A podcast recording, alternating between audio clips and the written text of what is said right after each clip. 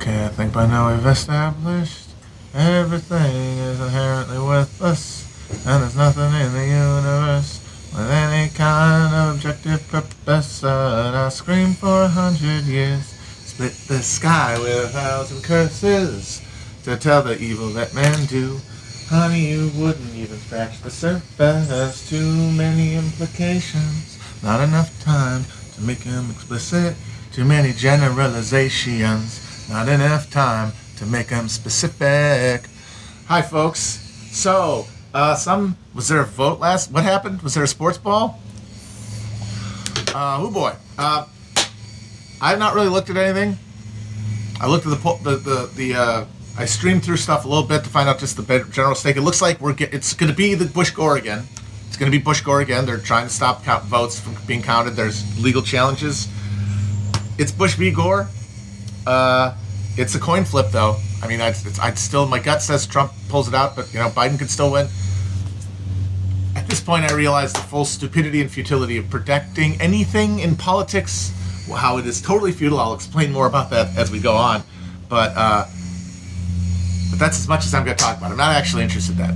Uh, much like the debate, the first debate within Biden between Biden and Trump, where just the experience of it helped me to like sear me into a deep level, a deeper level than I've ever been able to like uh, um, lock down my knowledge that there's no reason to listen to these guys talk because nothing they say means anything.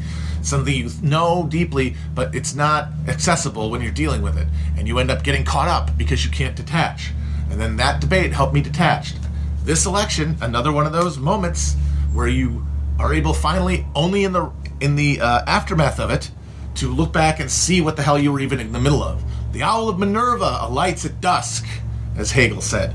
You can only know the fuck what was going on until afterwards, which is why the entire concept of predicting elections in the first place, the entire Nate Silver world, is an absurd and insane uh, uh, pursuit. It's a pure, it's a pure entertainment product. That's the thing. They pretend it. It's it's supposed polls are supposed to be a science, but they're an entertainment product. And it's like you have a choice. Do you accept the reality of that and then decide I'm gonna, um, you know what? I'm gonna have some fun with this. Uh, I know it's an entertainment product. Let's do the horse race. Or you're going to be like, no, this isn't an entertainment product. This is actually real science, like Nate Silver. And then you drive yourself insane. Because if Nate Silver was smart, he would have realized that what he was selling in 2012 when he became popular was not um, expertise or science, specific scientific knowledge or anything. He did a thing that any fucking uh, first year statistics student would have done, could have done, which is just fucking aggregate polls instead of go- looking at one specific one. That's easy. Uh, he just specifically did it in a year where, by happenstance, you had a situation where liberals, still traumatized by uh, the last election that didn't go their way in 2004, were absolutely nauseous at the thought of Obama losing to Mitt Romney. And they did what liberals always do before an election they pull their hair out and freak out about, oh my God, we're blowing it, because they know in their heart they're fucking blowing it. And the thing is, is that they're always blowing it, but you know, it takes time for blowing it to really sink in, so you might still win a few elections here or there. And hey, maybe this is it. Um,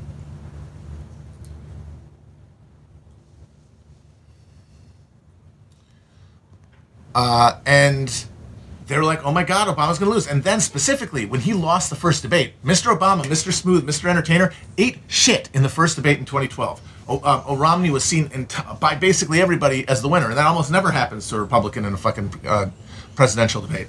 And his numbers dipped a little bit, and liberals were tearing their hair out. And Nate Silver was the one place they could go on the website, the internet, to feel a, dope, a, a soothing, cooling feeling instead of anxiety and freaking out. And oh my God, because they had Nate Silver there.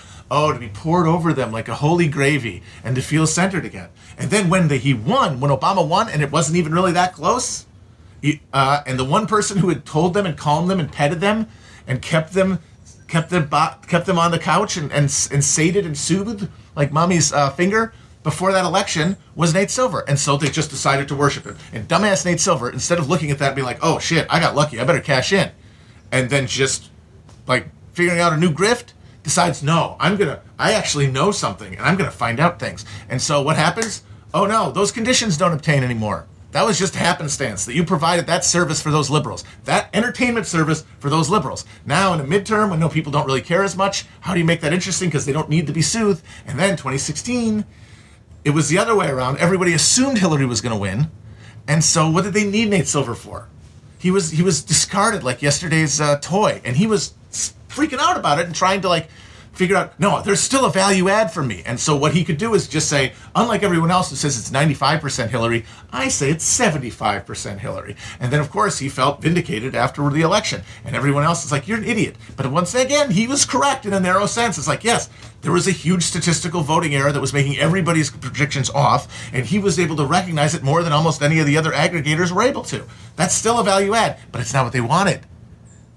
They wanted the ooze. They wanted the mmm. And now we're in the first election where nobody trusts polls at all, which means Nate Silver has nothing to contribute. They don't even remember why they liked him.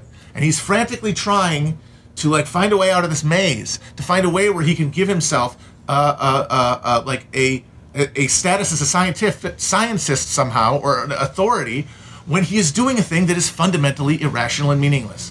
When you say 75, it's it's it, what is it right now? Uh, it's it Trump's up four in Michigan. No, he's not. That's not a thing.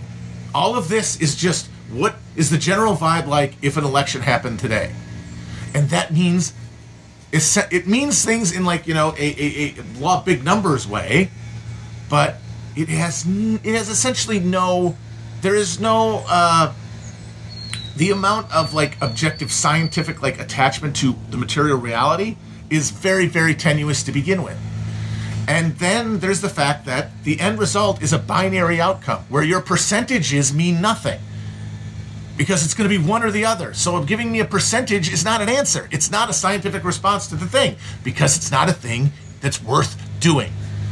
It is not a science because there's no reason to do that other than to provide entertainment for people. I mean, yes, polls are used to like guide coverage and stuff, but for the people who consume news, polls exist to provide entertainment, either or uh, yay, boo. A little more for the for the uh, for the, the pop and hiss of the political theater that we're living.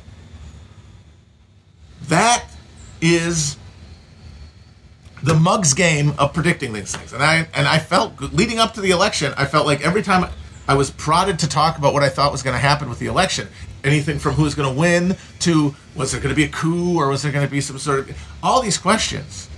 Uh, were ones that are essentially like asking somebody what's what's the polls say? It's like i'm just looking at the polls but i don't know if polls are real. We're not going to know if polls are real until the election happens. And now we know polls are not real anymore.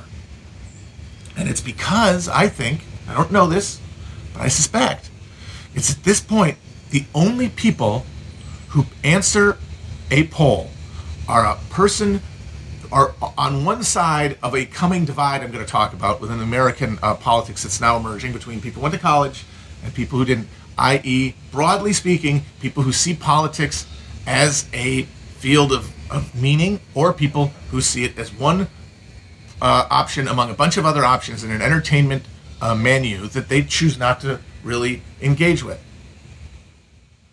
And that means that those people are the people are the demographic slice that everybody talks about and that the Democratic Party is most fixated on and is the majority of voters in that they're the ones who show up every two years. But then there's this other group of people who show up every four years. What is their thought? And I say those people do not fucking pick up the phone. That's what I say. I have no way of proving that, but it doesn't matter. It's just a, it's I'm just speculating on a hypothesis. It doesn't matter. What matters is is that there's a systemic and now undeniable break that means you don't you can't you cannot think you know unless you want to just be like assume just like add a number or something you know at that point you're just pulling things out of your ass. And i'm very glad and polling breaking breaks another thing in me and that is um, and that is just to look at this elect to look at the voting outcome look at what we're seeing with these returns and seeing how it uh, blows up a lot of our perceptions and understandings of how American politics operates. Uh, and honestly, I feel like in the last four years, like I feel like we breached out of a, a, like a reality, out of like Earth A, when Trump won. We're like thrown into a quantum state where whoa, that was a big, that was a weird bump. That was like a, that was like one of those things that there was in the arc of history, one of those moments that's one of those few moments that is both contingent and consequential. Because you know, all events, all events obviously are you know enmeshed with both of those historically. Most historical events are a conse- if they're consequential, they're not contingent. But there are a few, some assassinations, battle and war uh, outcomes, uh, uh, big social like pivot points, where you actually do have both uh, contingency and uh, um, consequence. And that put us in this quantum state of like, what did we run into? And then our response to it was going to be how we figured it out. And among people who are on the left, the response was, "Oh shit, battle stations. What do we do?" Now, of course, the Republic, the Democratic Party decided. It didn't decide, and I'll get to that later, but did what it was essentially programmed and required to do by its own internal algorithm, which was tack right, tack to the center, tack towards disaffected Republicans who were grossed out by Trump. That was inevitable and could not have been stopped. Nobody made a decision to do that any more than anybody wakes up at fucking Goldman Sachs and gets on the phone and says, "Hey, uh, make more money today." No one does that. It's just it's it's it's the underlying logic that you never even get to in a day-to-day conversation of motives and stuff. The deep, deep structure of ideology. Um, but the contingent thing was the emergence of the Bernie Sanders concept, the social democratic alternative to uh, to the new Coke of uh, DL- DLC uh, democratic politics. And the four years where people manning ballot stations and trying to like, okay, we, we're in a new space, but what does it mean? All right, uh, well, Hillary did terribly because they didn't talk about material issues, and the Democrats had gone away from labor, and we need to recommit to material uh, politics, right? And you get a big quorum of people on the left saying, yep, that was it. And they said, all right, well, let's do it. And from certain assumptions, they operated. And one of the big ones was we have to change the electorate. This electorate is trapped in this partisan box where these people are just biting each other's faces off because they're just bored suburbanites who are watching television. You have to have skin in the game in terms of feeling like changing society is something that needs to happen and and that your perception of your own self-interest is merged with a class of people. Like, oh, this is going to help me, but me as a group also. Um,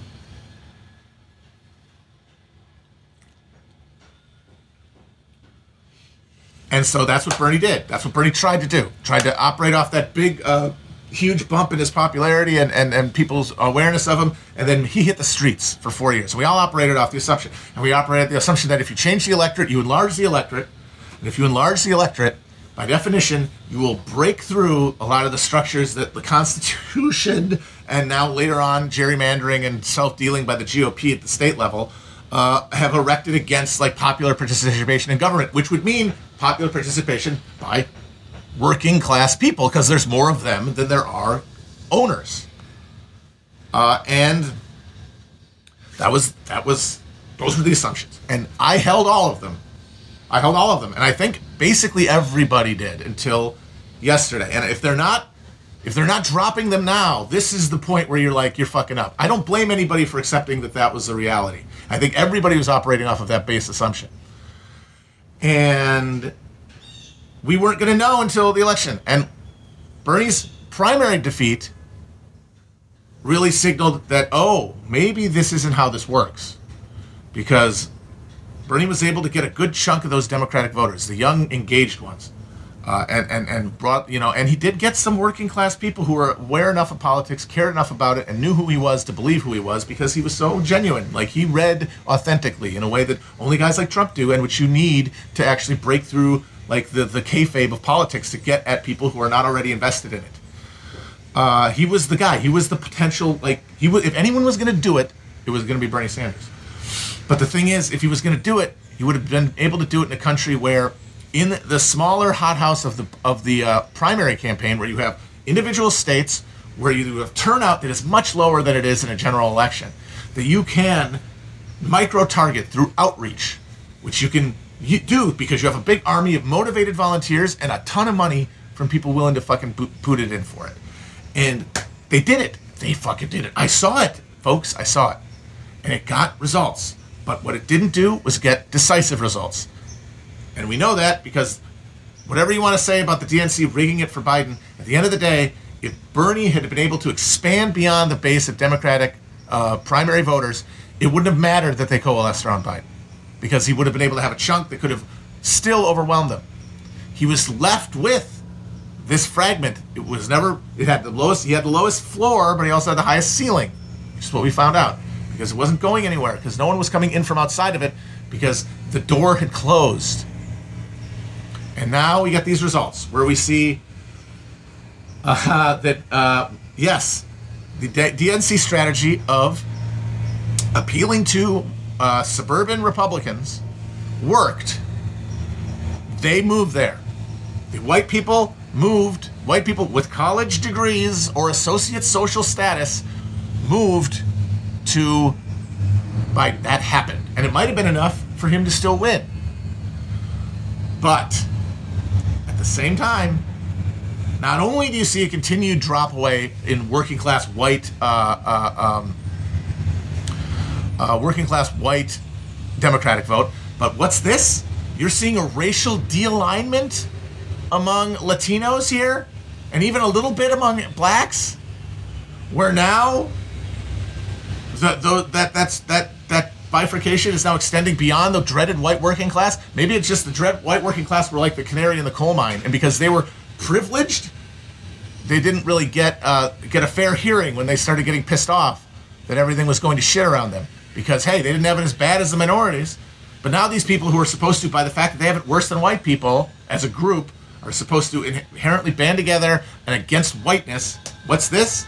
Turns out that the culture shit works on them the same way it works as everybody when all you're doing is clicking channels and this is what you're saying you're not getting this structural bullshit about like what these things mean what these cultural uh, uh, uh, arrangements are you're literally just creating two political parties uh, where it, the message is from one don't be a pussy and the other is don't be an asshole. And you got to pick one. And that is a question that is asked on a level that transcends things like race. It gets to like fucking like deep uh, like primal associations with you know like concepts like aggression versus cooperation. Like deep hardwired stuff. And all that stuff that's supposed to matter shatters. And so we're seeing no coattails and so even though this might be enough to get biden across the finish line what it did not do and no one can deny this is that it has denied him the ability to govern right we all get that everyone understands that right like, no matter what happens here, governing is over. You're going to have a fucking uh, uh, a tied Senate, maybe, uh, with Biden uh, and a reduced House majority with Nancy Pelosi at the realm. Nothing will know will happen. Uh, and that is all because the, the coattails don't exist in that concept. And of course, the model of the change people, the Bernie people that I was, was well, if you got Bernie in there, see, he would have changed that because he would have got those working class people to vote for their material interests because he would have been engaging it. And I think that would have been true to an extent, and I think Bernie would have won much more decisively than this. But on the question of coattails and creating like a governing ability in this country, uh, it's it's it's grim. It's grim because what happened in this election is what the left broadly has been wanting to happen for a generation, which is for people to show up, to people to start paying attention.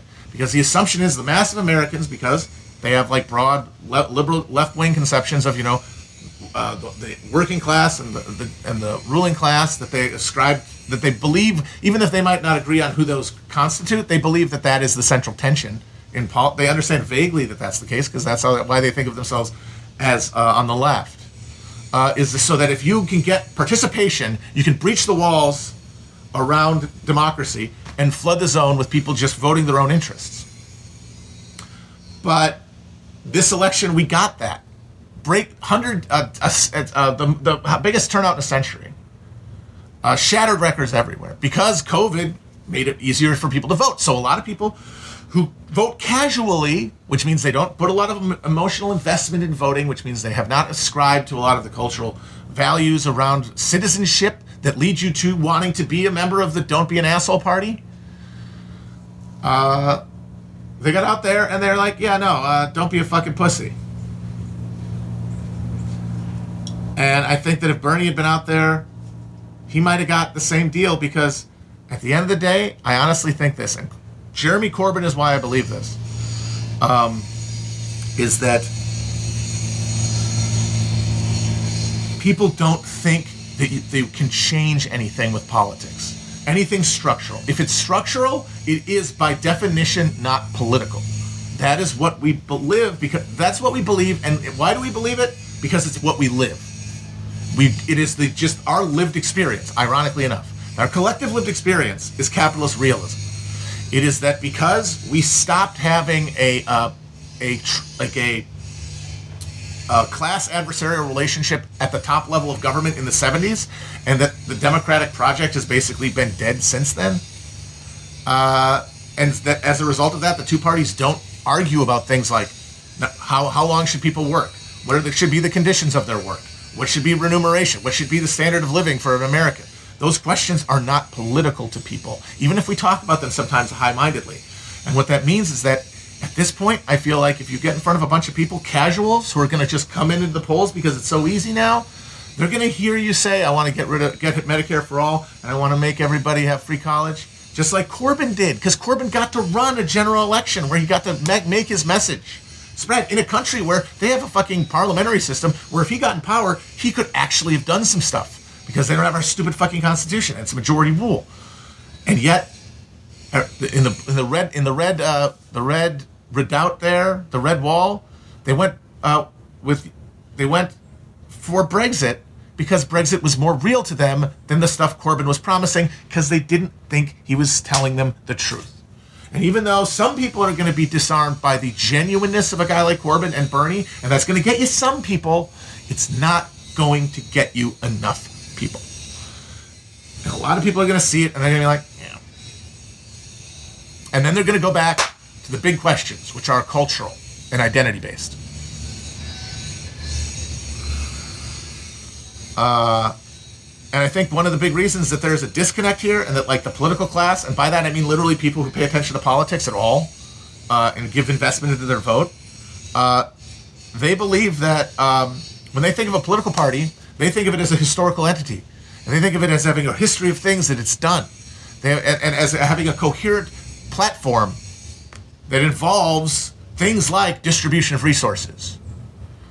But the thing is, that's only if you've learned that shit and keep it in your head when you think about the Democratic Party. For these casual voters who will come in if there's a if there's a breeze, they will be blown into the voting booth. They uh, they only see the party in front of them. And the Democratic Party is the party that is just says, "Don't be an asshole," in a wheedling voice. Say, "Come on, guys, do we have to be so mean?" Because as Trump says, Trump's big rejoinder to the kids in cages is who's built the cages? And the thing is, we're going to have cages. And the question becomes culturally, are we going to be an asshole about having the cages or are we going to be a fucking pussy about having the cages? And that's the difference. Liberals say, I don't want, don't be, we got to have cages, but don't be an asshole about cages. Liberals, Democrat, Republicans say, look, we got to have cages, don't be a fucking pussy about cages. That's it. Those are the two parties, as people understand them, as cultural uh, uh, uh, signals. Like those things in older generations, the people that make up the leadership of these political parties and are largely like disproportionately heard in its culture, such that it is its political culture, its self-conscious political culture. They all remember a time, lived in their lives when there was some sort of uh, ideological coherence and meaning to the Democratic Party that involved material relationship. But people living now certainly ones who just decided to vote in 2020, do not have that. They see the don't be an asshole party, the don't be a pussy party, and whether you want to be an asshole or a pussy in America comes down to did you go to. Someone say it. Someone say it. College. Thank you. That's it. Boop. Educational attainment.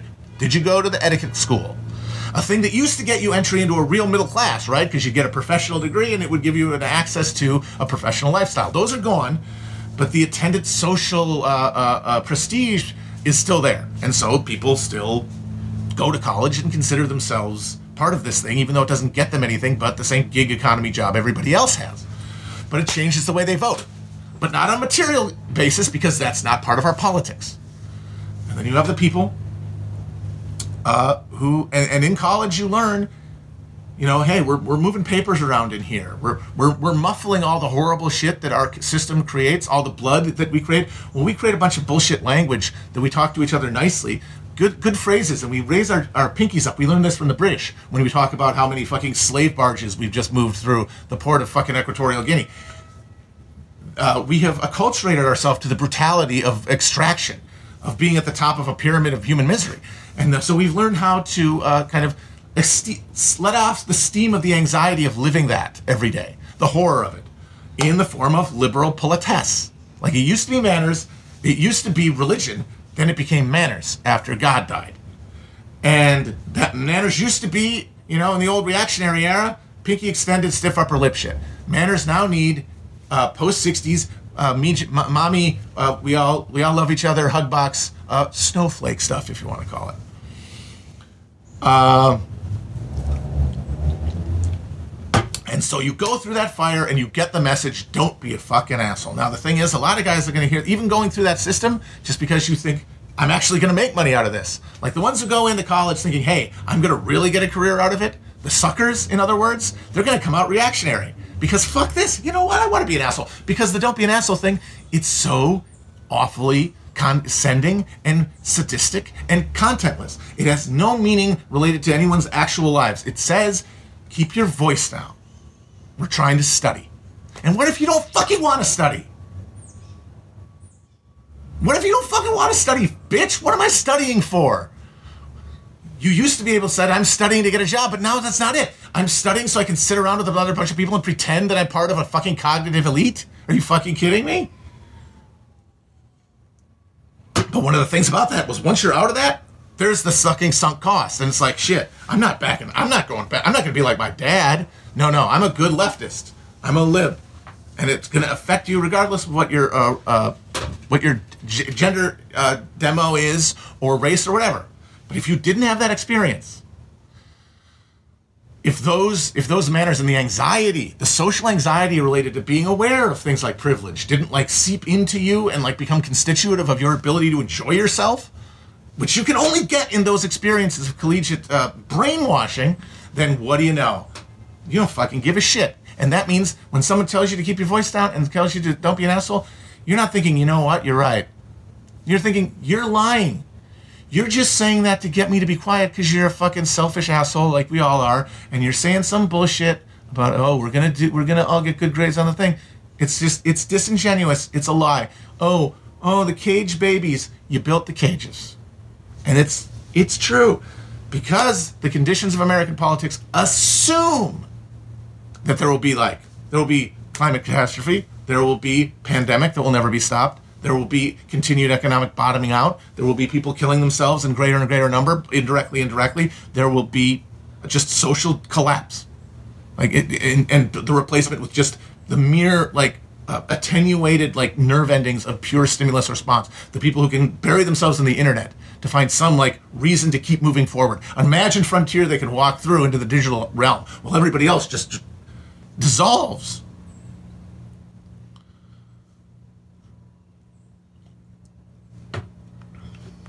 And we are seeing this with the vote. We're seeing this with the vote.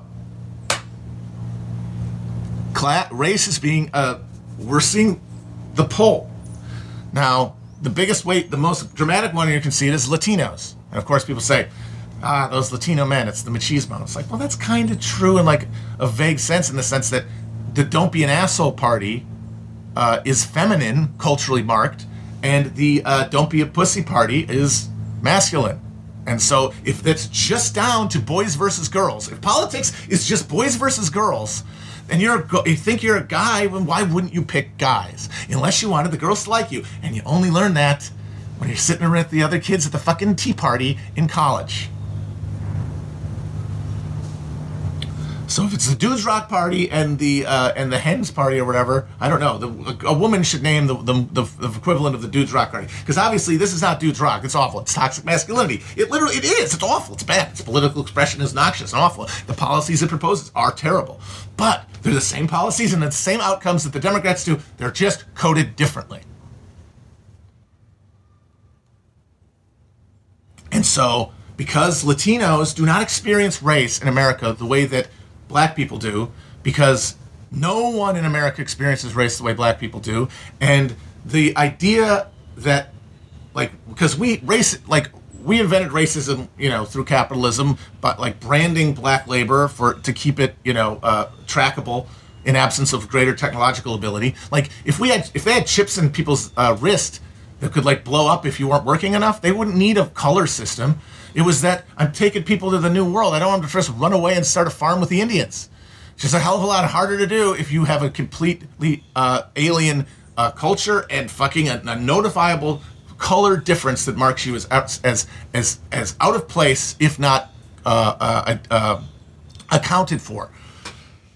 And so, and, but then we took all like the people outside of this, mostly liberal whites, basically created these theories where like they listened to minorities, they listened to lived experiences of being a minority, but then they took them and applied them to the only rubric they knew, which is white and black. And Latinos do not experience race the way that white black people do. And the evidence for it is this fucking election. Like look at think of the way that like uh, think of the way that uh, that Trump guarantees that the like he will never get no republican will get more than 10% of the black vote right? It doesn't happen. It's not going to happen. He might have done a little better with some black men but that's the ceiling for and that's and if you think about it when you think of the way every other demographic breaks down in this country that's an insane statistic especially when you consider how many black people there are in this country. That's a crazy amount of real estate that they are ceding and cannot even hope to get off the block. Meanwhile latinos are fl- fluid and even though he went hard anti-hispanic he went hard anti-immigrant, hardcore anti-immigrant, and that said, "Oh God, what are they going to do?" He actually didn't do that bad. He did a little better than Romney, I believe, with Latinos. And then what's this? He's done even better again, because all that stuff about kids in cages, it's not experienced as like that level at the visceral thing. Like the BLM stuff, like every police killing, I think it reverberates through the black community in like a shockwave. But like kids in cages, if you're an American Latino, there are so many different what things that can mean from being a fucking Gusano in South uh, South Florida to like a, uh, like a fifth, fourth generation Mexican American in in Texas or something. You're an American, and those kids in cages aren't, and that's deeper. They're not your fucking kids. They're from fucking. They're not. It's not. They're like. I'm not. They're, they're from fucking El Salvador. I don't know those fucking people. They're not my kin the way that like George Floyd's death is felt as like a collective uh, attack by black people. And so that means they're not going to respond to race the way black people did, which means they're not going to be the malleable mass that the uh, college educated elite that make up the Democratic Party can mold to their liking. Oh no, what's this? It's packing away. Oh no, our, our stuff's only working on the college educated ones. Oh shit, what about the rest of them? Oh no, oh what's this? The society's breaking down along class lines. Oh look, it's, they're going away. And what is that? They went to the Dudes Rock Party. They fucking exiled themselves to the Dudes Rock Party because that's what they care about. They care about dudes rocking. They don't care about some fucking some Mexicans in Mexico hate Central American immigrants. What the fuck do you think American Mexicans, people who are American, remember none of these people are going to get an ICE raid.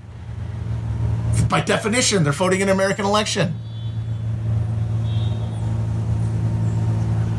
And so they see this as like, look, I'm in America. I have a barbecue. I don't want some fucking uh, guy who speaks like what, some Central American Indian language coming up to me and taking my fucking uh, grill or like asking me to wash my windows. Fuck that. We got to have a stereo barrier. How do we have a barrier? We have a fucking wall. We're gonna have wall. We're gonna have cages. There's gonna be kids. Oh God, don't be a fucking pussy about it.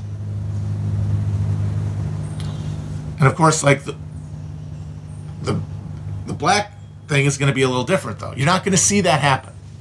Because part of that dudes rock lifestyle we're talking about involves explicitly, in a way it doesn't with any other racial group in this country, not being black, not like as specifically like blood quanta stuff like liberals do, like the 23andMe psychos who it's like, well, look at my fucking thing, I'm 116th something, and that means that I should be the chair of African American fucking studies or whatever. Um, they, uh, they're like, no, it's an Americanism, it's an American nationalism and that means that like Latinos, yeah, uh, uh, look like, but black people, no, thank you, and that means that you're going to see college-educated uh, blacks get even more dedicated to being Democrats, and non-college-educated uh, blacks not voting GOP, just not showing the fuck up. And why the hell would you? Why would you care about this fight between these two things when you have no investment in the in the fucking outcome because you are not invested in the state project to the degree that they are because they're not aware of their collective uh, uh, uh, uh exploitation and their collective alienation, which they know, which is class based, that is based not on income but is on class and is disproportionately felt by African Americans, but is uniquely among African Americans felt collectively whether you like it or not. And some of them don't like it and become Republicans. But that's a minority. Most of them are going to see this shit and check the fuck out. And what that means is, is that the only reason that Democrats ever had for thinking that they were going to be able to like take over politics in time to stop this country from just burning to death in the fucking lava field uh, is that well the demographics. Look, we're getting younger and we're getting browner. Browning of America. But the thing is that browning of America is not a blackening of America. The, the, the population of the U.S. the U.S. black population, I believe, is decreasing or if it isn't, it's steady. It's Latinos, it's Asians, and if that if they can be melded into the dudes rock, uh, uh, uh, keep the noise down party structure, you're going to see the emergence of two political parties that are going to fight what appears on paper to be a class war between rich people and poor people. And it's going to be fought on those terms. And the Republican Party will, to some people, look like it is now the party of the working class. But uh oh, what's this? working class just means culture bullshit. Oh no. It's completely, it doesn't, like, because we've assumed everything else. Because remember, while all this is going out, the gears are turning, the system is pumping out the only outcome it can do, which is profit extraction through stripping and destruction and undermining of the American fucking uh, uh, economy from the inside out to get the last bits of fucking profit out of this thing as the rate of profit sinks. And because we've created a situation where our ruling class is this like lumpen uh, billionaire class of non-self like class unconscious rich people, which is not supposed to be a thing. Like we there, we have literally a lumpen ruling class in this country. And and when I say this country, I mean the whole Atlantic sphere, like the NATO sphere. Uh, the uh, that it's a fucking um, it's it's just a bunch of it's the way it's it's the thing that it's the thing that government structures exist to prevent from happening, which is the direct competition of capitalism reducing and destroying all profit and surplus instead of allowing it to be uh, hoarded by some. That's what government's supposed to uh, correct. But we've created a system now where because uh, uh politics died in the 70s, it's been dissolving and so now there's no way that it can d- respond to changing conditions because changing conditions were the only thing. It was the only temperature gauge we had. Things got worse. Uh, pressure built up. Uh, you had fucking uh, steam rising and you had to address it. But that fucking, the, the monitor's broken now. And it just steams off into culture war. And so that means that if we do get this like big realignment where it's like a working class Republican Party, which I think honestly is inevitable probably, it will be totally devoid of any meaningful connection to a working class project that has any meaning, any any hope. And when I say meaning, any hope of creating the conditions to transcend the uh, the um, contradictions of capital and move to another fucking stage of human development. Because that's the only question anybody should be asking about politics. Is like, do these conditions allow us to actually build a future? And uh, the answer here is no, it cannot.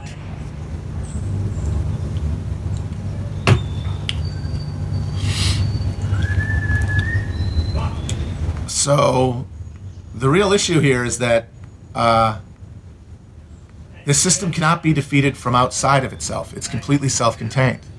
Uh, and I want to, and for anybody who's saying, actually, no, you know, uh, I think that there is something to this working class Trump thing, and I think yeah, Tucker Carlson is going to be like he's going to synthesize Trump into Trumpism into a working political economy, and then that's going to he's going to use the revanchist, you know, uh, reactionary heart, the cultural like you know, uh, uh, the cultural gag reflex of like you know traditional culture to wheel, fend off the worst excesses of capitalism, which is essentially the Duginist thesis Alexander Dugin is like the mastermind behind Putin, but it's mostly full of shit. It's it's it's the it's it's all like fourth period. It's it's it's Steve Bannon shit.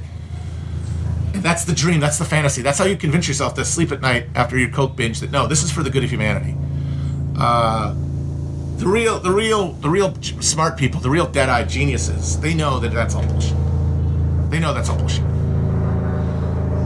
And the proof of it is, look at Trump's campaign if Trump won this election, because remember, the thing that matters is the votes, and the votes came out, and the votes said people walk.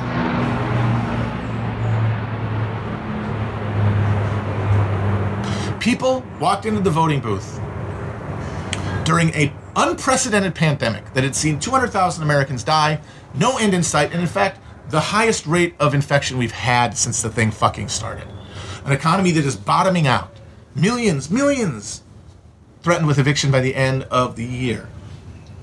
Uh, uh, genuine signs of like a deep penetrating and long-lasting recession. And fuck that. It could. We're talking depression. People just don't want to say it because that's one of those words that triggers things, and we don't want to trigger anything, do we? They walk past that fucking tire fire. And because they were just pushed in by the breeze, remember, these are the casual voters who filled the rolls because it's easier to vote now. They saw the two choices and uh, they voted Trump. And you can say, no, they voted because he says he's going to bring the jobs back. You could have argued that in 2016. And that's the thing. We had a quantum space. We were floating in space for those four years. We were in a quantum superposition between that happened because uh, well, we know why it happened. It happened because the Democratic project is doomed. DLC project is doomed. We're going to press this button and see if it connects to anything. And then there's two states. There, it, it, we were in the fucking Schrodinger's box for four years. The cat was both alive and dead. The American working class, as a concept, was the cat. And we took the fucking lid off, and the and it died. Is what happened. Uh, the cat is dead.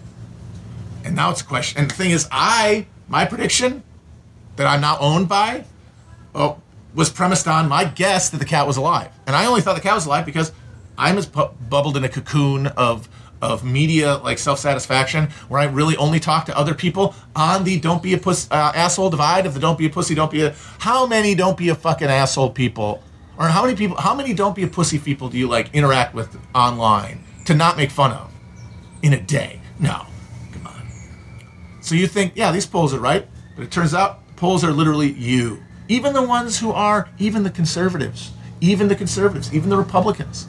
These are the never Trump Republicans in that screen. That's where they are. That's that suburban shift. But that's just this, it's not connected to any other uh, data. And so then we get the moment, the actual tally. We see what people voted. We see when they saw the tire fire, they saw a situation where it was this current situation hell world, exploding everything, corona, disaster. Guy who's keep doing it, someone else. In every previous like crisis moment in American history, like 1932, when you had the Great Depression, a deep, deep spiral, and nobody doing anything to stop it, you add on the ballot the current state of things or something else, and it was a no-brainer. It was a no-brainer because you had this emergent working class movement that was connecting to the Democratic Party in a way it never had from an ideological valence and not just patronage, which it had been. Like the working class relationship, the relationship between the working class and the Democratic Party goes back to the 1820s when the Democratic Party was founded by my boy, Martin Van Buren. But it did not become uh, actually left wing in any sense until the Depression, or until, uh, and then when the New Deal happened and when, when Roosevelt got it. That's what actually gave, uh, uh like, working class interests a stake in democratic politics. Because before that, the relationship with the working class was patronage networks. And it's not like patronage shit went away after the Depression. In fact, the two things became merged. But before that, it was just patronage. In the 30s, boom, seat at the table. Why? Because people, just regular Americans pursuing their lives, not ideologically committed, most of them not having gone to college at, at that point, barely anybody, in fact. Very few people with manners, many people with problematic takes that we would all cancel them for now. I think we can say that pretty clearly. They saw the burning tire fire and they said, No, give me something else, please, because everything was on the table. Because politics, everyone understood to be the distribution of resources, splitting stuff up, whether kids go hungry or not. That's politics. And so when an election happens and something like that's happening, hot damn, I can help make this thing stop.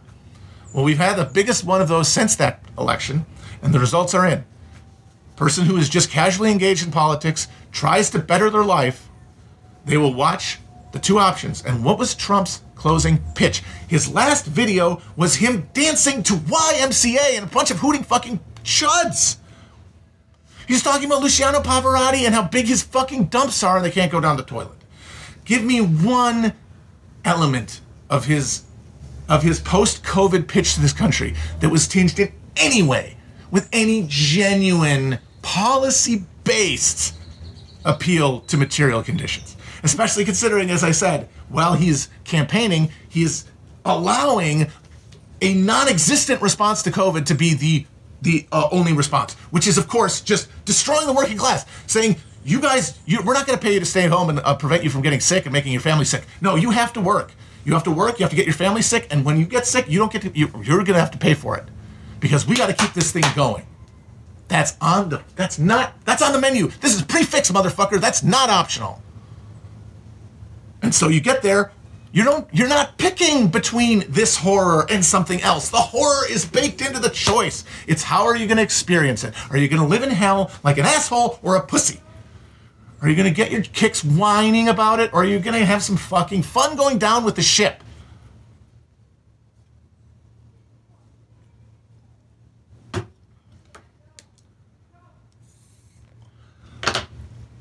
We're going to have a war in Afghanistan until we all die. Don't be a pussy about it. We're going to have a war in Afghanistan until we all die. Don't be an asshole about it. We're going to fucking get COVID until everyone's dead. Uh, okay, but let's pretend, huh? Let's like let's wear masks and let's be distant from one another. And hey, everybody, you know, let's let's try to be responsible. Uh, yeah, everyone's gonna get it. Everyone's gonna fucking get it, dude. What are you doing? You're just getting, you're putting your fucking pinky extended. Give me some fucking hot hot wings. Let me go to fucking TGI Fridays. What difference does it make? And the fact that Trump got COVID and then didn't die, that sealed it for him. I mean, I'm not even talking about him winning or whatever. I'm talking about just him him wildly overperforming for any other president previous to this time in American history running for president in these conditions.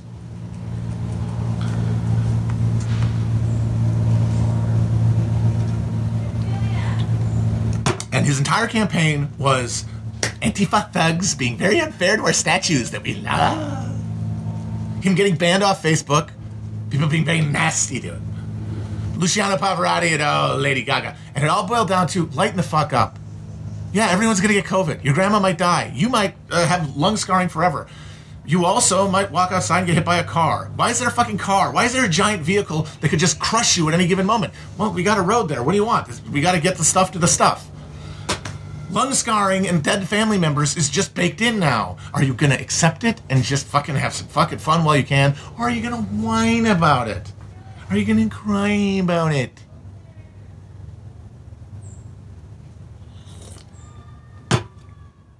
So corona response doesn't didn't hurt him because people just people who hadn't really thought, hey, what can the president do about this? Thought about it for a minute and said, oh, nothing. But I really like the way he dances. He's pretty funny. He sure he sure seems more high energy than Joe Biden, who seems like he's asleep all the time. And what does he look like? And what are his policies actually? Like, why do I even care? Like, God damn, but this Trump guy, he's he's pops. Look at him pop on screen because he's good at being on TV. He's good at being famous. Even in those in those when he was like zooted out at the end, going to those rallies and talking about Pavarotti in front of these like be, absolutely bemused uh, hicks in fucking t-shirt like fucking Carhartts and like uh, fuck your feelings t-shirts and he's like yes sir luciano pavarotti one of the three tenors i believe. It was his performance. Is you want you want more of this on the tv or you want sleepy joe? And it's like if that's the only question then it's not a moral one. And that's where liberals get fucked up. They think no no people aren't going to be they're going to see the horror around them and they're going to be morally obligated to stop it. That would be if they thought they could by voting you think you can by voting because you've deluded yourself. You've gone to college and gone bra- scr- scrambly brains. You've been brainwashed. You've been microwaved. Sorry. You can think your way away from it, but like that's going to shape your ability to understand the world around you.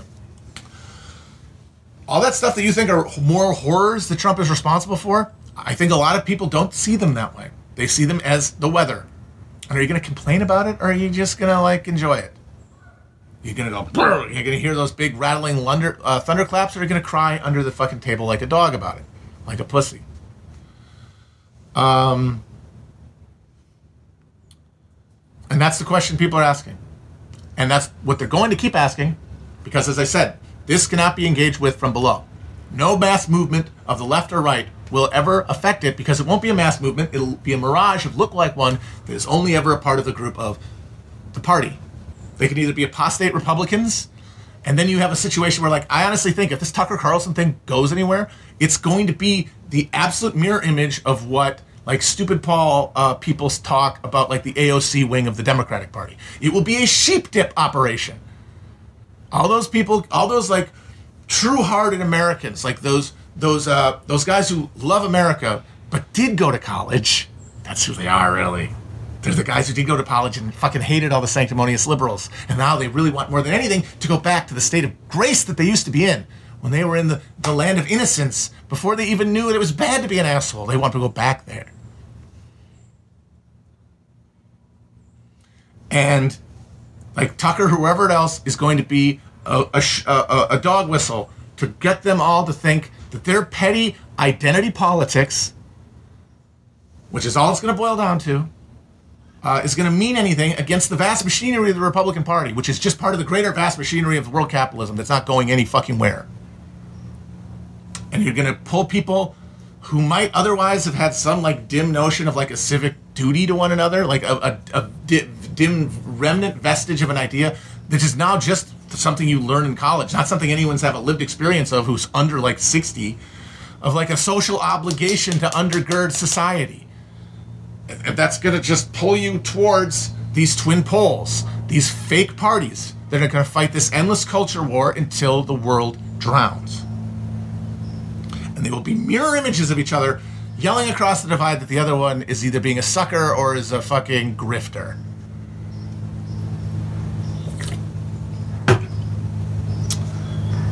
And I feel like people say, well, what do we do about it? Obviously, that's the answer. It's like, well, if this is the case, shit, what do we do? We have the data now. All right. You can say, I told you so to the libs, but that doesn't mean anything. it doesn't matter. Because the notion undergirding a lot of the criticism of the Democrats here that I think is misguided and is going to be that they made a choice to run the campaign they ran. They did not make a choice. The logic of the party the fundamental like operating system of the Democratic Party was rewired in the 1970s during the crisis that I like to talk about, the crisis of profitability in the in the world capitalist system, where we had been the central like productive uh, heart of for a generation that piled up this obscene amount of wealth that we were able to dis, dis, uh, distribute to in a, in a, in a, in a obviously racially unbalanced but uh, but downward uh, redistribution. The whole system froze up the fucking engine melted, and the political order had to put a new engine in, and just like in the 30s, this crisis was happening. But in the 30s, the crisis was experienced as the crisis that it was. But because of all those years of, uh, of you know relative security, where, where where these questions that had been live become deadened, even if it's towards like a New Deal, uh, social democratic like uh, uh, uh, status quo, that status quo still becomes dead over time because it's not being engaged with from below. It was created by a huge downward explosion of energy from those working class movements, from the, the strikes and the wildcats and the fucking sit downs of the 30s. That pushed uh, the, uh, the, working class on into the into the room where these qu- big questions were being asked. By the 70s, they were out of the room. The only people in the room were uh, people who had no class identification with working people, either like as an experience, as, as a felt, felt lived life experience, uh, or uh, materially had no connection to the working class at any time. Had only an emotional and uh, psychological uh, uh, conception of the working class. And the thing is, is that any, because if there had been any real fucking Democrats in the room, just like if there had been any real union leaders in the room in the 70s when all these things happened, and not just in the US, in France, where there was the great turnaround for Mitterrand, and of course in the UK, uh, and um, all throughout the fucking NATO sphere. That crisis came, and the people in those rooms, they had the titles of those other guys and girls prime minister, secretary, uh, uh, uh treasury secretary of union or whatever, comp, you know. But the people in that spot had been changed by time to now be embedded not in the working class but in this professional managerial class. And so that means when the working class is on the table, they're not, it's a corpse. And because if you were really in that room and you saw the stakes and you understood the stakes, you would leave. and you'd say, I can't be involved in this. And if enough of the people at the top and throughout the system were still engaged enough in politics at that point to get to that point, then you have a confrontation with capitalism, which must happen. And it did happen. It just happened behind the scenes. It happened behind our fucking back. And they slit the fucking throat of, of, of democracy in America. And it, it is done. And it, it was just, all right, we have to recenter the economy's profit engine inward. We're not going to be exporting anymore. We're in, we're buying now. That means people are going to have to fucking spend and not make any money. That's the only way it works. So how do we carve up this fucking turkey? And they said, well, the black people, uh, when we deindustrialize, well, you know, they haven't really built up a lot of working of uh, uh, you know middle class uh, experience because you know we so uh, unevenly distributed all that lucre after the war because of the racism. They, we, we really can't buy them off. So uh, they're going to have to be just shuffled off into prisons in a mass uh, just a war on crime that annihilates uh, the urban centers and prevents them from becoming hotbeds of civil unrest. Uh, and then in the suburbs, we're just going to give them bubbles, bubbles, bubbles, bubbles, credit, credit, credit. Uh, and their money, they're, they're not going to realize it, that they've actually gained nothing. They're passing nothing more on to the, except for, ooh, what? Oh, yeah, that house. That house grandpa bought after World War II. You still got that. Everything else. And they were only able to make those decisions because they did not, in a critical sense, have skin in the game. And that meant the party was different and it became constitutively different. Like the Watergate babies were all, uh, they were all college educated professionals in suburbs. The, the, the, they became known as the Atari Democrats, and Gary Hart became kind of like the, their kingpin in the 80s. And then they essentially took over the fucking party completely. DLC was like a attempt to basically put uh, the Atari Democrats into a uh, like blue dog Southern and like Midwestern Democratic uh, basically a way to like get uh, rural, get some rural votes out of uh, and, and urban votes out of you know that coalition, just to extend it a little bit. It had nothing to do with changing the undermine, undermine dynamic. And the thing is, is that that dynamic was set as soon as the working class was dead. You are now just the ghost of a Democratic Party, but you have to pretend that you're still living to fool everyone else. Now, you don't know you're doing this, but that's what everyone is doing. They're making they're making trade-offs that you wouldn't make if you knew the stakes. And you don't know the stakes, not because you're not smart enough to know, but because it doesn't behoove you to know. Because your position is better if you don't know. There's no way you can, as Upton Sinclair said, there's no way to convince somebody something that they're paid to not understand.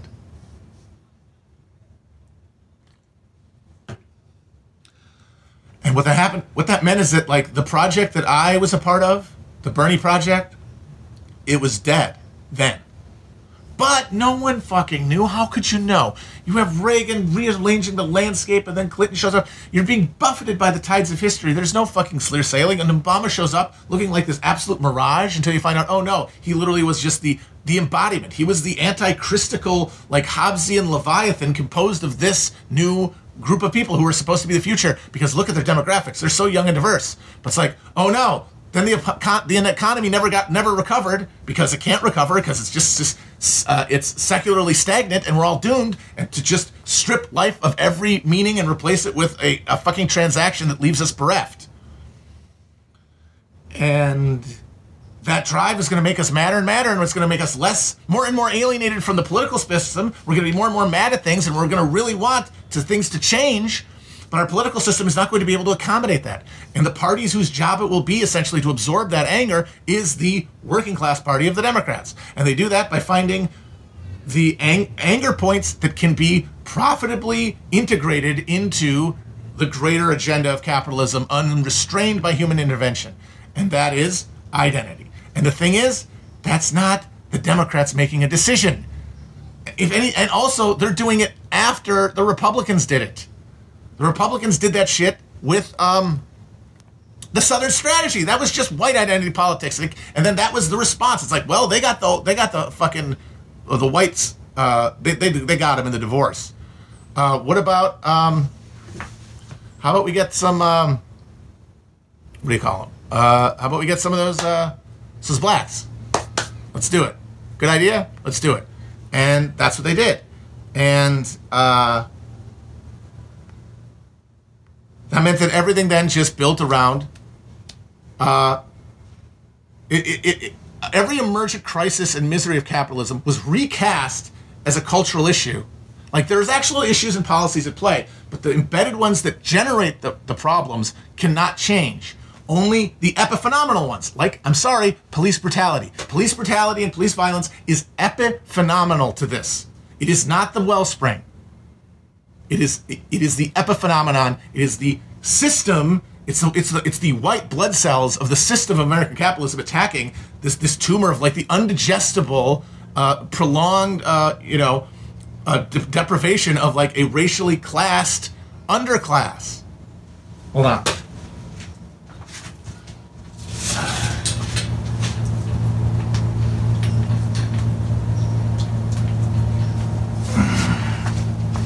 Let there be light. Okay. Um, so the whole thing was dead then, but people fought the good fight in these systems because they're the only ones we have, and only conditions can clarify our situation. And for me, and other people got here before me, and I give them credit, but also, hey, you know, if you want to do an end zone dance, fine, but end zone, end zone dance, fine. But the whole point is to get people to a place, to an understanding. So that means that if they do it, don't get mad at them for doing it, and don't say that you're better than them because you did it first. Congratulations. And there are people who haven't done it yet, but I know for myself that clarifying moment has happened with this election. And what this means is that the Democratic and Republican parties will break away, will realign along this axis, and become a pure culture war spectator party, while the actual business of American capitalism is con- concluded behind this, uh, the sh- scenes, which will be the deterritorialization of the Anglo sphere broadly into cantons of techno feudal uh, overlordship. That's what's that's where it's going. That's unless can unless something intervenes, and it might, but it'll come from the bottom. As scary as that is for anybody who's not, because you don't know what they're doing down there. You're not really one of them. You're only guessing what they like, what they think, what their instincts are. Are they really? Maybe they're all. They, maybe they are all savages. Oh God, they scare me. Maybe I, maybe I do like this police state now. Maybe I do like the idea of government. Actually, you know what? All that drone striking and uh, uh, prison population stuff that we're doing, you know what? I've decided is actually good. Uh, the fact that now we have like a much higher uh, white incarceration rate, and that therefore there's less uh, racial discrimination in our prison system. I feel like that's progress now, because you could gotta fight off those bad guys, the, the gremlin demons. But I'm sorry, that's where that's where the power has to come from, because this system is the uh, the, the the ships are in collision course the the the, the, the, um, the wheels are lashed to the fat masts, and they're going to smash. And what's going to be left, the remnant of that is just going to be whatever capitally accumulated system of private power has been accumulated. And the thing is, uh, that's because I really think um,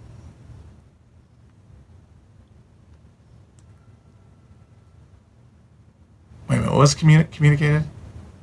Shit, I just. Uh, yeah, so there's no, there can be no interference with this. There can be no transcending of this within itself. Like I said, within itself. Like that, and it's, and this is for me. This is a continuation of a realization I had about Twitter. I was like, oh, this isn't politics. This is a mirror shade of politics. Real politics must be engaged with in the real world. But now I realize that, oh no, that extends to the electoral and not just electoral because people who like don't vote as a principle i'm sorry they're voters at heart they're don't be pussy people at heart because they have imbibed that uh, that civic ethos most people are just not paying attention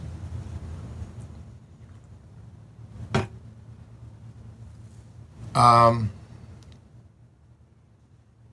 so and that's when i realized oh shit like I was wrong about basically everything. I mean, I feel like I was right in that I understood a lot of the, like I feel like I'm kind of recapitulating a lot of stuff I've been saying for a while now like but it's all a growing creeping dread. And the reason it's only a creeping dread is because you can't know? There's so much other data. There's so many other possibilities. What are they building in there? It isn't until you have something like an election as in 150 million people saying what they want at once basically do you actually get to snap out of it and be like oh, that quantum superposition, the fucking uh, the cat thing, it's over.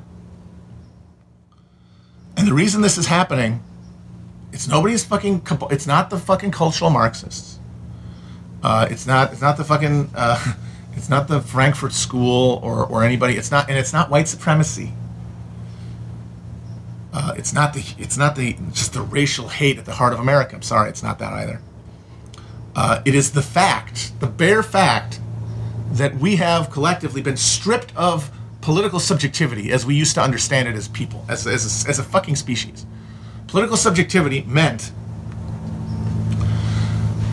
the the, the like uh, the 19th century emergent understanding of oneself as a liberal subject among equals, uh, participating in a political process to chart the destiny of broadly understood a, a, a group. You might think some people thought of themselves as internationalists, like this communists. A lot of people thought of themselves as nationalists, but they still thought that there was something there that they were working on behalf of. And what what our free real estate, what what the fat of the land strategy, what the shut up and eat strategy of American rule that, uh, with, that just developed out of the sheer fact that we had all this land that we could just distribute, and then all this resources by the by the fact of the World War II to distribute then that we could just put off all this stuff, and and then like so all this class anxiety that should have been building up, like even like even with plenty, there should be there should be class antagonism and alienation building up. It is. But the thing is, it's all being steamed off into culture uh, because uh, we're able to buy people off.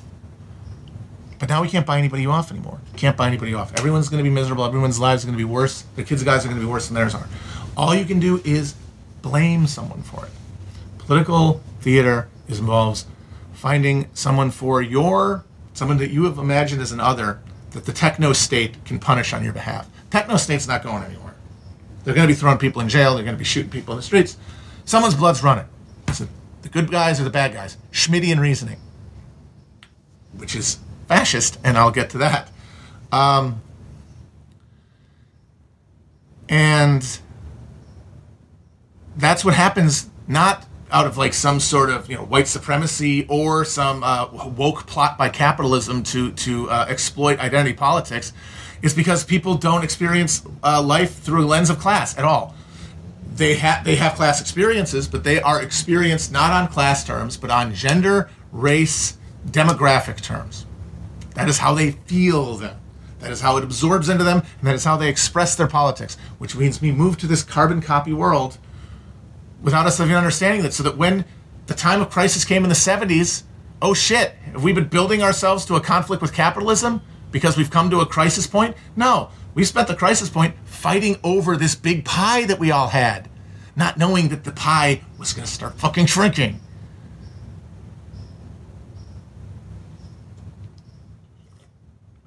And so now it's all about blaming somebody because we're not part of a class we are 100, we're 350 million individual American consumers with individual um, mediated capitalized identities.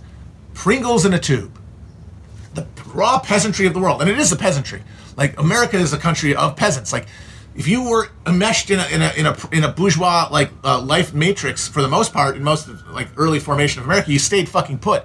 It was the goddamn excess fucking mouths in the countryside who came to America, no matter where. Central Europe, fucking uh, uh, Ireland, and uh, um, Italy, uh, throughout.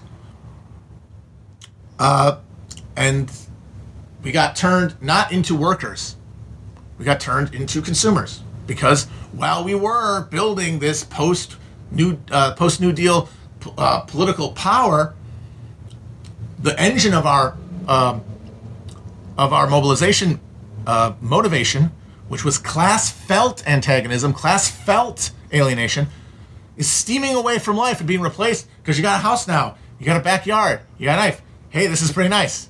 Why do you have to work? You, your concerns are no longer material because you're taking it for granted. And so we had a ghost of a political movement already even before the fucking thing hit. And it wasn't until that happened when those guys in those rooms made those decisions. Volcker Shock putting the fucking uh, we're putting a bullet through the heart of the working class, and we're going to use bubbles and credit to keep us going.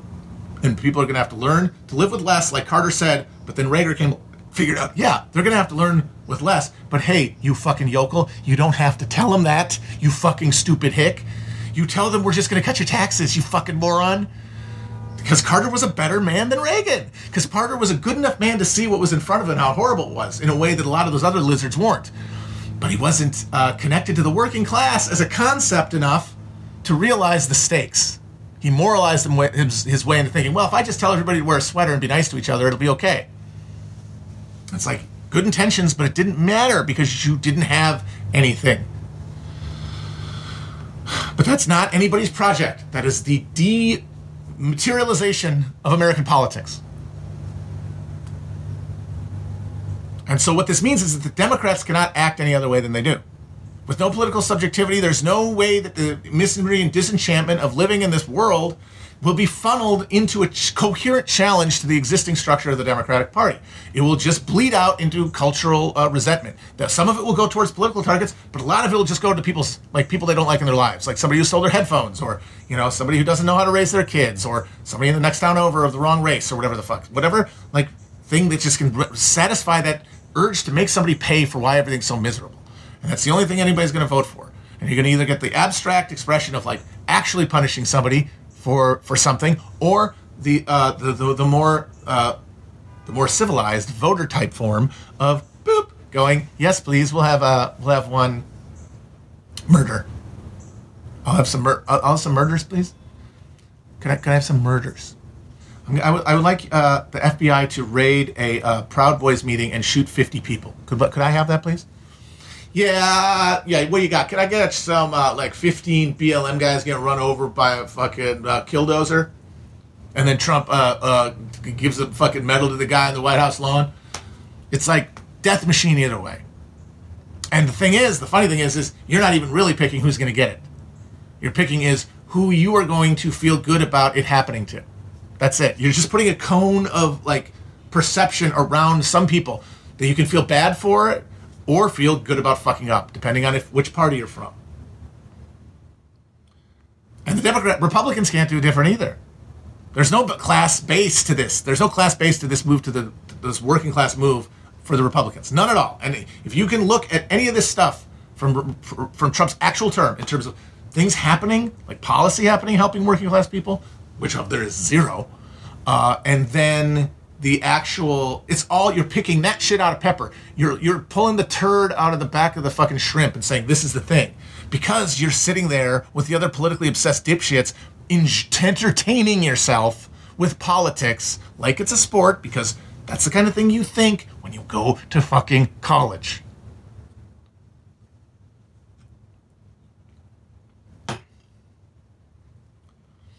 And so any, like I said, any any any pop national populist movement is just going to be the same fucking sheep dipping grift as a left wing version of it would be. That people are freaking out about it. And the thing is, that was happening. That was coalescing during Bernie. Like, oh shit, there is this new like wave of alienation. Oh no, we better make sure it's not directed towards class. That was a project for sure, and it worked to an extent, but it didn't matter because the people you needed to hear the story, the people who needed to hear the whole fight you were having in one way or another, or even if they heard it to assign value to it, didn't. Because Bernie was selling a line of bullshit. If they knew who he was, he was selling a line of bullshit. Because if you say something like, I'm going to give you free health care, they say, well, you're lying. Okay, what are you really going to do?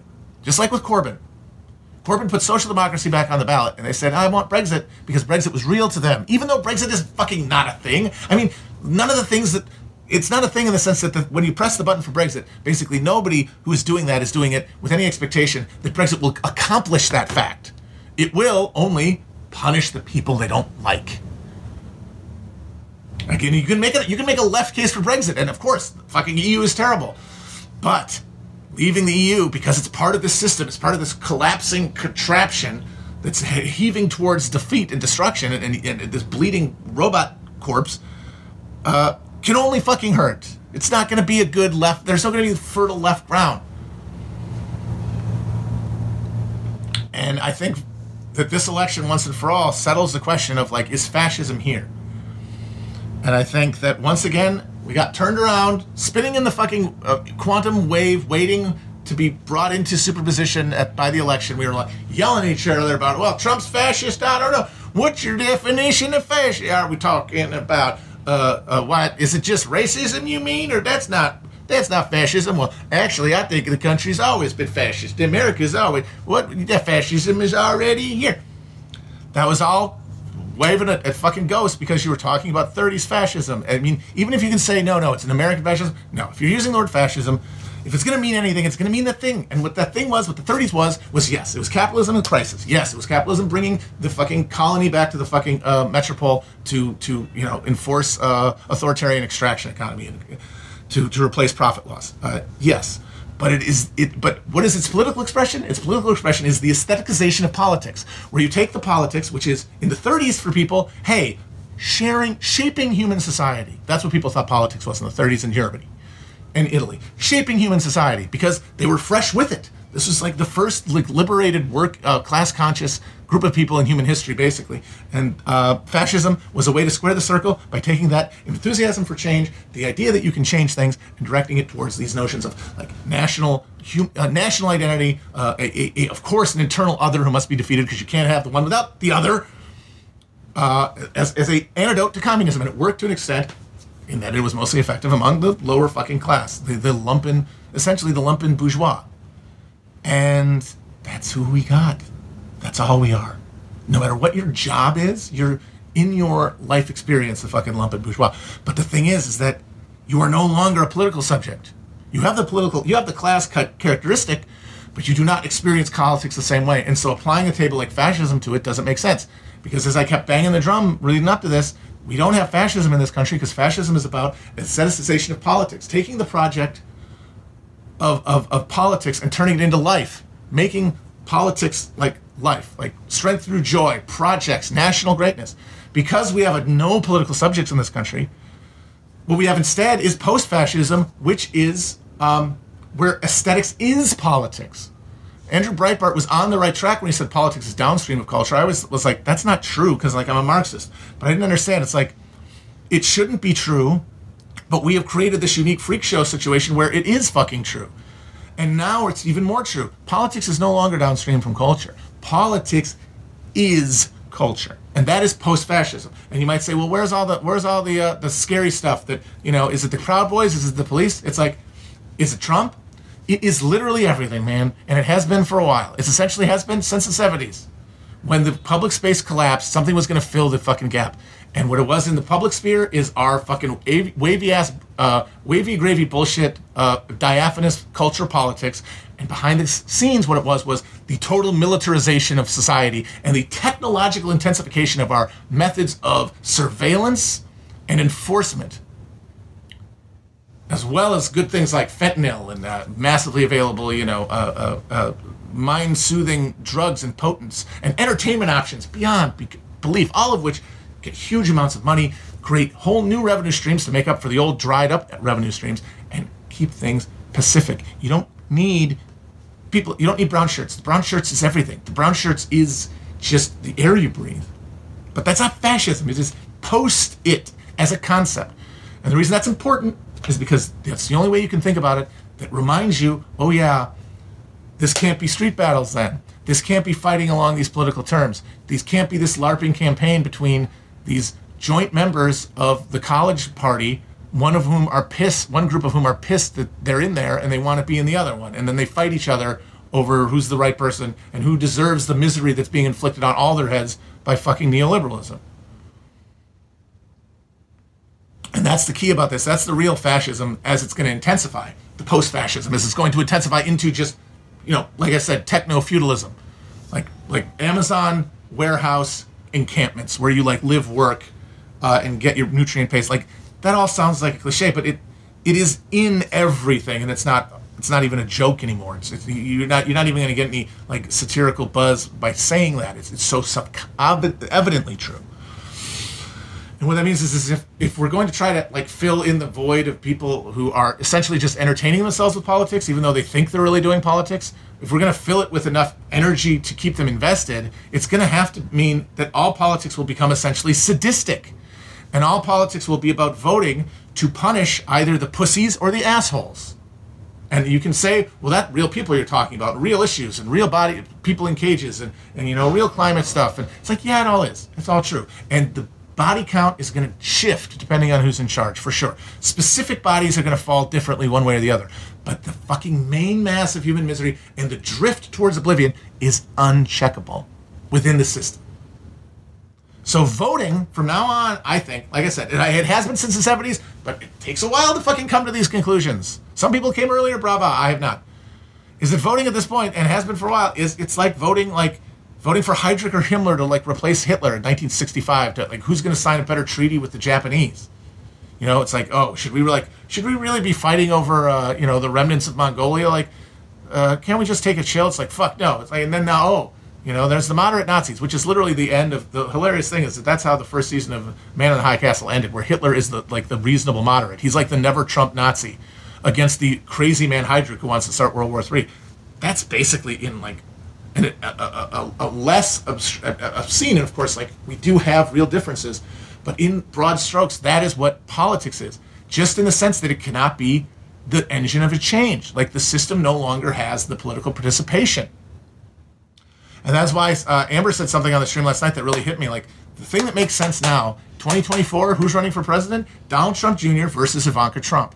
Because Trump, no matter if he wins or loses this fucking uh, election, is now, we live in his America in the sense that he has changed politics in that he has heightened the stakes of it as an entertainment. He has bro- both brought more people in just because he's entertaining to look at, but he has heightened tensions due to his, his unconscious, just maestro like ability to pluck people's sensitive spots related to things like identity, the things that cleave them to politics.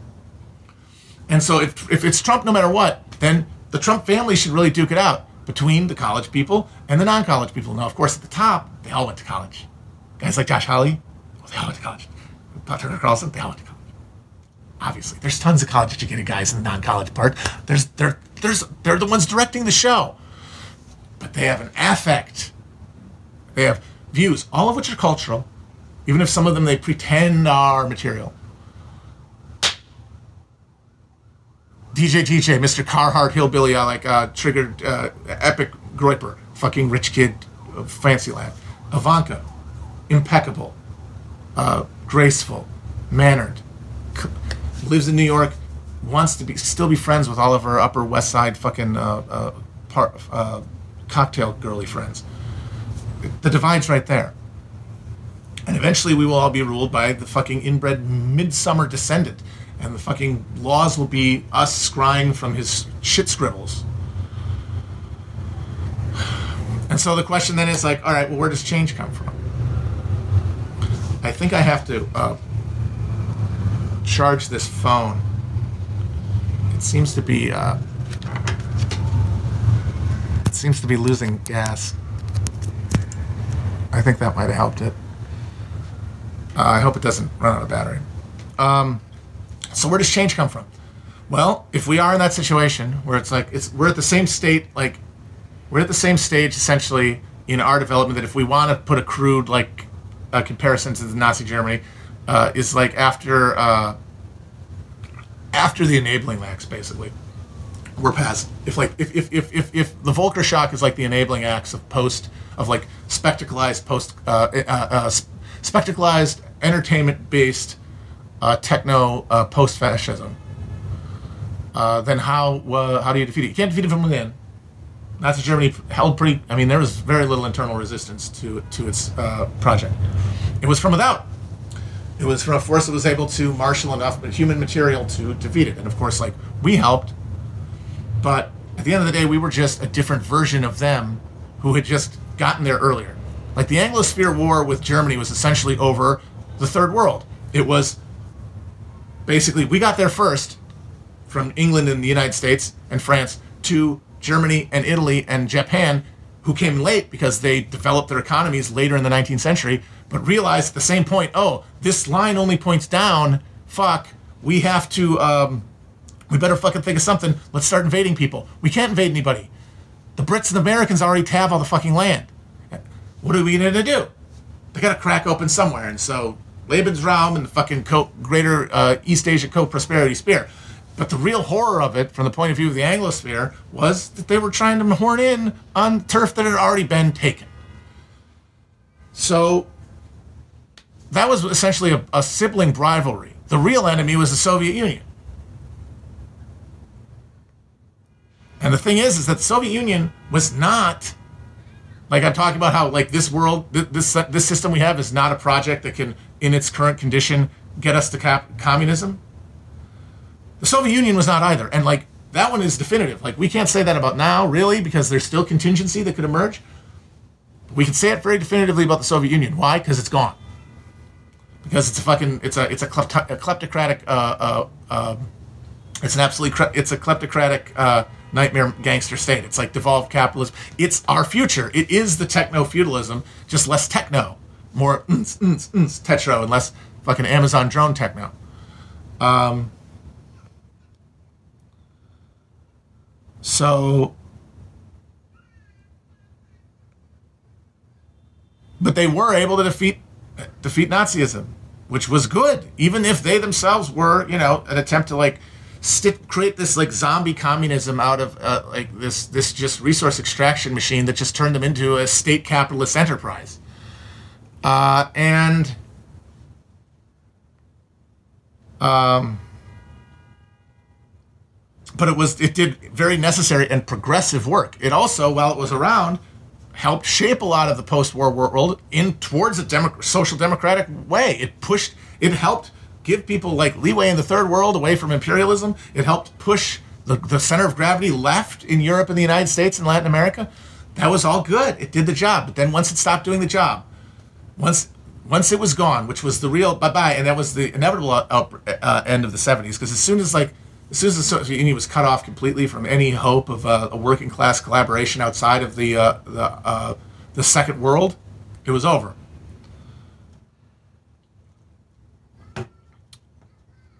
So we're, we're we are in a world now where confronting us is this system where we are ruled over in this this Atlantic, uh, you know, global economic order, this the, the dollar empire uh, that is completely ruled by what is now a fully atomized and lumpen ruling class. Because when I'm talking about the de-atomization and declassifying stuff that's happened, it didn't just happen to the working class; it happened to everybody, and it happened to the ruling class too. And now they have so compromised the political structure of this country to pursue their naked aggrandizement to, to, to strip the wiring and get the copper piping out, cut taxes, keep profit, keep labor costs low, that they're destroying the thing. They're destroying the engine that allowed the thing to go. They're killing the golden goose because they don't have anything else they can do because anything else reduces profits and there's only one button on the fucking machine and it's more profits.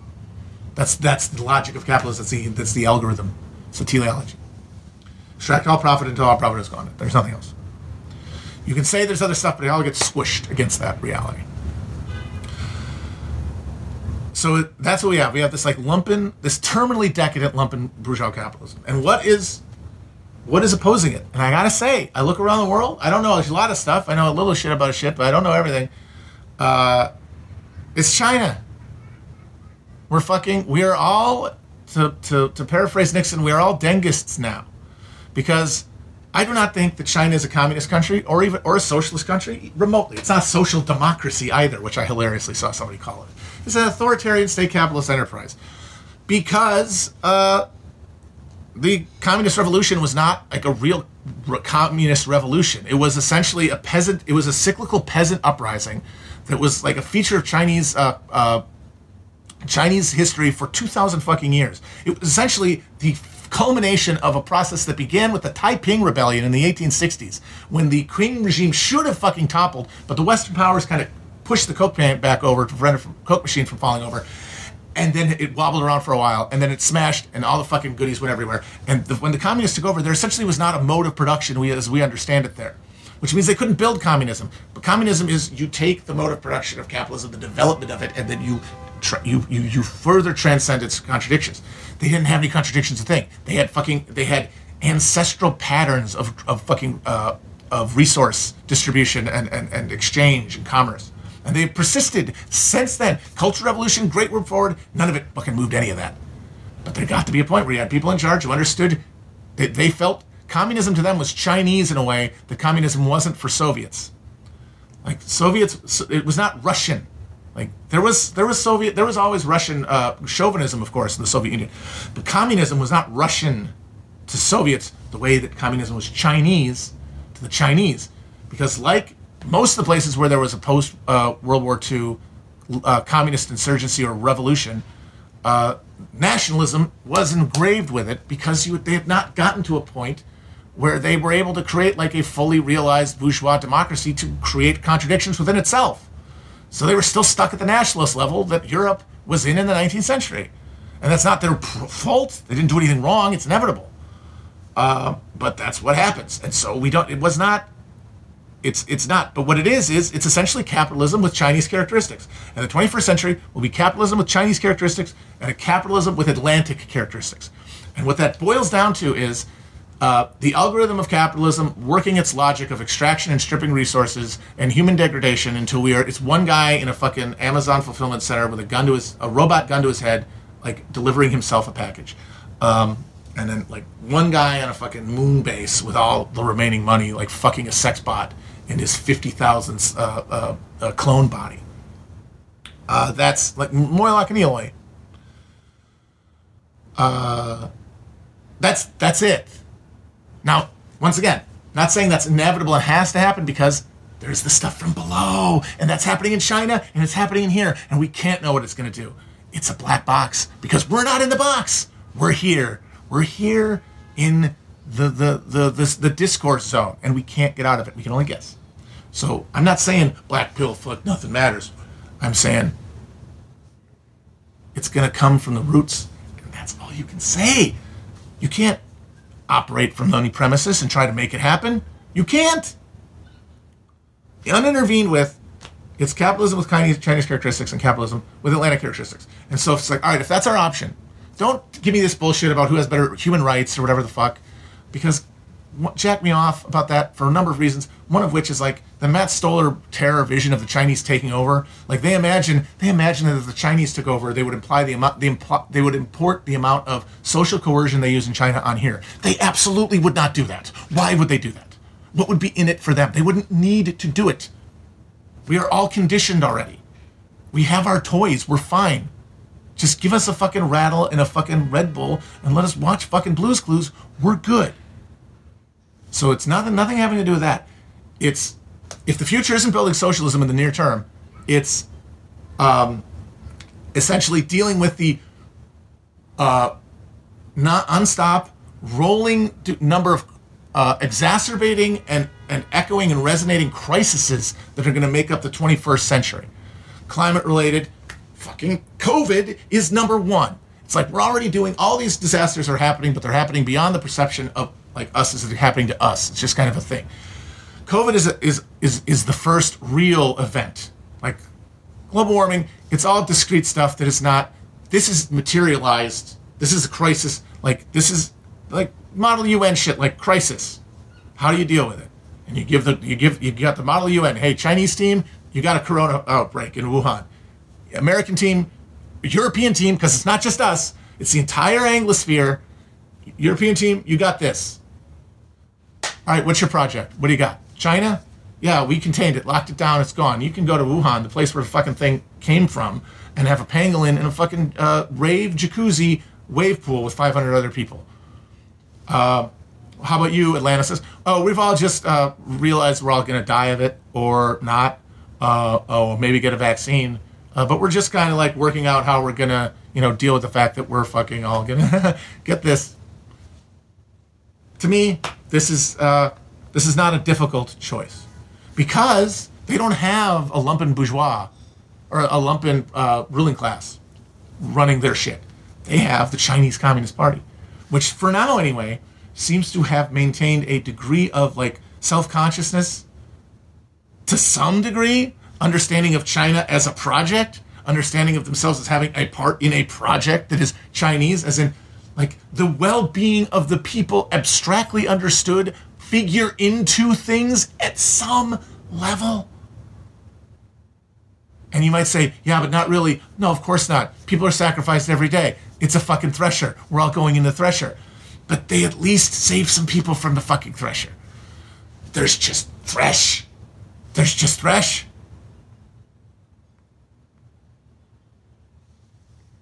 So People say this is dark, this is depressing, but for me, this was liberating because I realized, okay, we're all Dengists. We have to, in the coming conflict between uh, the, the dragon and the eagle, we must back the dragon. Uh, and I think that's true. Uh, but the thing is, there is literally nothing I can do about this at all. 0%. 0% I think can do. Can't do a thing. A thing about this. Uh, not gonna move to China. What am I gonna do? Join the fucking Young Communist League? I fucking can't speak Chinese. They don't fucking need me. They have a billion fucking people. They're good. They have no use for me. All right, I stay here. I go somewhere else. What am I gonna do? Am I gonna go on Twitter and like argue about how many swimming pools they have at the Uyghur concentration camps and how that means they're actually woke? What difference does that make? It's all just in the fucking theatrical enjoyment sphere. It's all in the fucking holodome of political amusement. Am I getting anything out of this? If I'm not contributing to the Chinese victory, no. So why do it? The most you could ask of me is that, like, I will live my normal life and I'll be like those early English romantic poets who would sit around and do opium and read each other's sonnets about how much they wish Napoleon would invade. So, this whole thing has just been the circle. I'm back to exactly where I was. I still have this political system. I still have this job. I still have this brain. I still got to do what I got to do. But I have just shed myself of an expectation of politics providing a meaning, being a vessel for pursuit that I thought it had. And what that means is, is that if I go forward talking about American politics the way I have the last four years, I will be a grifter, which many people, of course, have called me over the years. And I always never, I never got that. Like, I give people a show, they want a show. What do these people mean? I'm not, I'm not lying to them. They get a show. I'm not like Ristalab. I'm not saying, uh, you know, pay for my wedding or, uh, you know, pay for my kidney replacement and then buying a fucking vacation.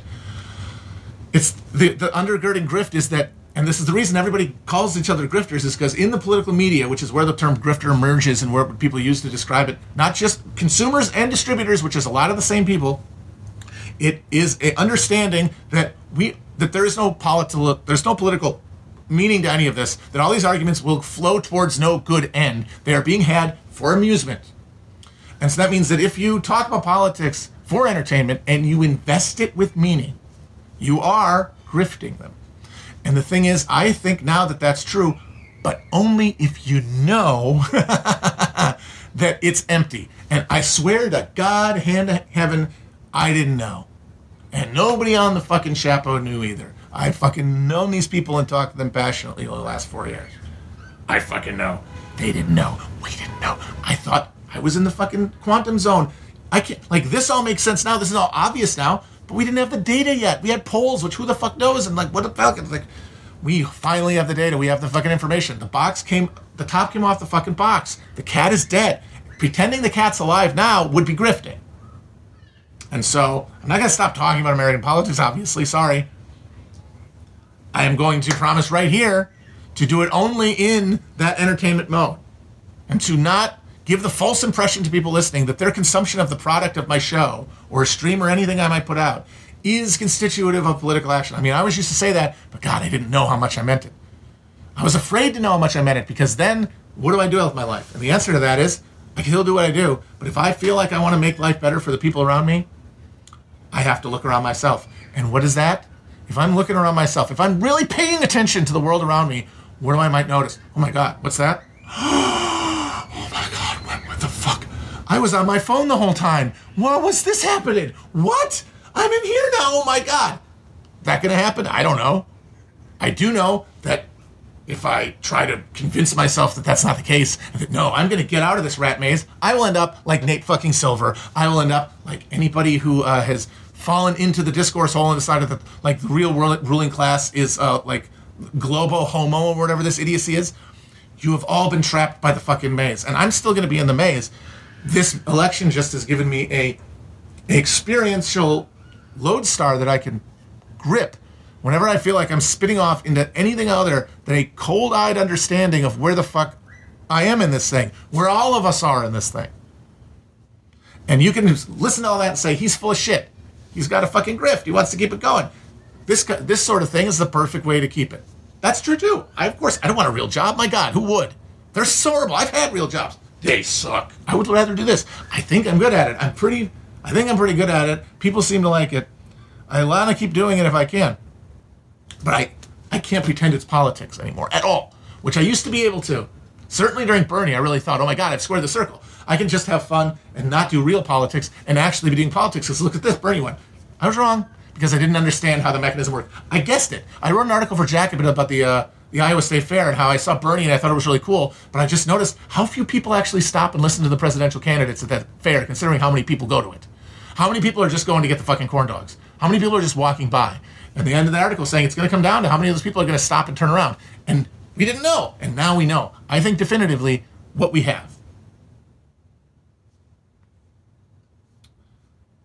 So it's up to you to decide: is he full of shit? Is he is he a moron running around? Uh, and then pay me, put me on the pay no mind list, which I understand. Or does any of this make sense? And if it does, is it entertaining to you? Does it help you maybe recenter politics for yourself so you don't spend the next four years, whether it's Biden grinding through some fight with a Republican Congress, giving way to uh, fucking uh, Jon Taffer winning in 2024, or um, or dealing with Trump ratcheting up, and then like trying to cope with it by uh, deciding, actually, no, I'm going to convince myself that the AO- AOCified uh, neoliberal, uh, like synthesized post Bernie left thing, that's going to create a real working class movement in America. Or against that, saying, you fucking cucks, it's Tucker Carlson and American greatness conservatism that's going to save the working class project in America.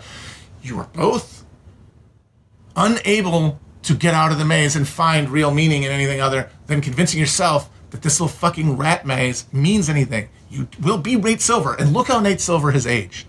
The man is just falling apart because he lost the ability to recognize where he was in the maze of, of perception and being able to understand the vast difference between his position in the world and his ability to affect change on it. The only promise I can make anybody is that, my God, if there is a fucking chance to stop this, if there is a chance to stop this, and I'm not saying there's not, uh, God damn it, in my heart, I know there is. I know there is because we're still fucking here. It works somewhere. Somewhere it worked. We're fucking here. Against all fucking odds, we're fucking here. It's going to be because enough people have broken out of the this rat race of, of stimulus response and just grievance mongering where you're driven towards a politics that is just is polarized grievance aggregators. It'll, and because they've seen the conditions surrounding them and with people around them who they trust, who they build trust with through cooperation, move forward together and break through a lot of uh, political like superstructure that is very rickety and could be once again orthogonally attacked from an unexpected direction, just like it was in the 30s. But it's not going to come. It's not going to be reasoned out that means not only not being on reasoned out through uh, talking about elections, it's not going to be reasoned out through elections. Now, maybe at the local level, you can get enough people together behind a candidate with an, a position, uh, like a position, a specific fulcrum of power within a system to actually help things, create a thin, uh, thin edge of a wedge that you can gather momentum behind. Go for it. But the only way you're going to know about that is if it's right in front of you. You're not going to fucking go through fucking Twitter and figure out who is the real deal and who is the pseudo uh, leftist from the discourse around them on Twitter. It's going to have to be personal fucking experience. And that sucks because we don't have the time or energy for that shit. That's why it's very difficult to imagine it working. But detaching from this matrix is the only way, and that just doesn't mean logging off. It means logging off from caring about politics as we have conventionally understood it entirely. And it is sports for ugly people. That is it. And anybody who said that before me, you were right. But if anybody who says it isn't saying it after me, I'm sorry you're wrong. And you might say, well, you were wrong before. And it's like, yes, I was wrong before, and I'm still wrong about other stuff, but I'm not wrong about that. And you can just look back. We have an actual record now. It's a fossil fucking record of this trajectory. You don't have to guess anymore. We were caught in the fucking limbo. We're out of the jaunt. It was a long jaunt indeed, and we're the gibbering madman at the end of that story. And now it's what? What are we going to do? Are we going to just go to the mental hospital and tear our eyes out? Or are we going to get the fucking work uh, figuring out our connection to reality again, reterritorializing our surroundings? So that is our task. We'll see how we do with it. I wish you luck in the coming year.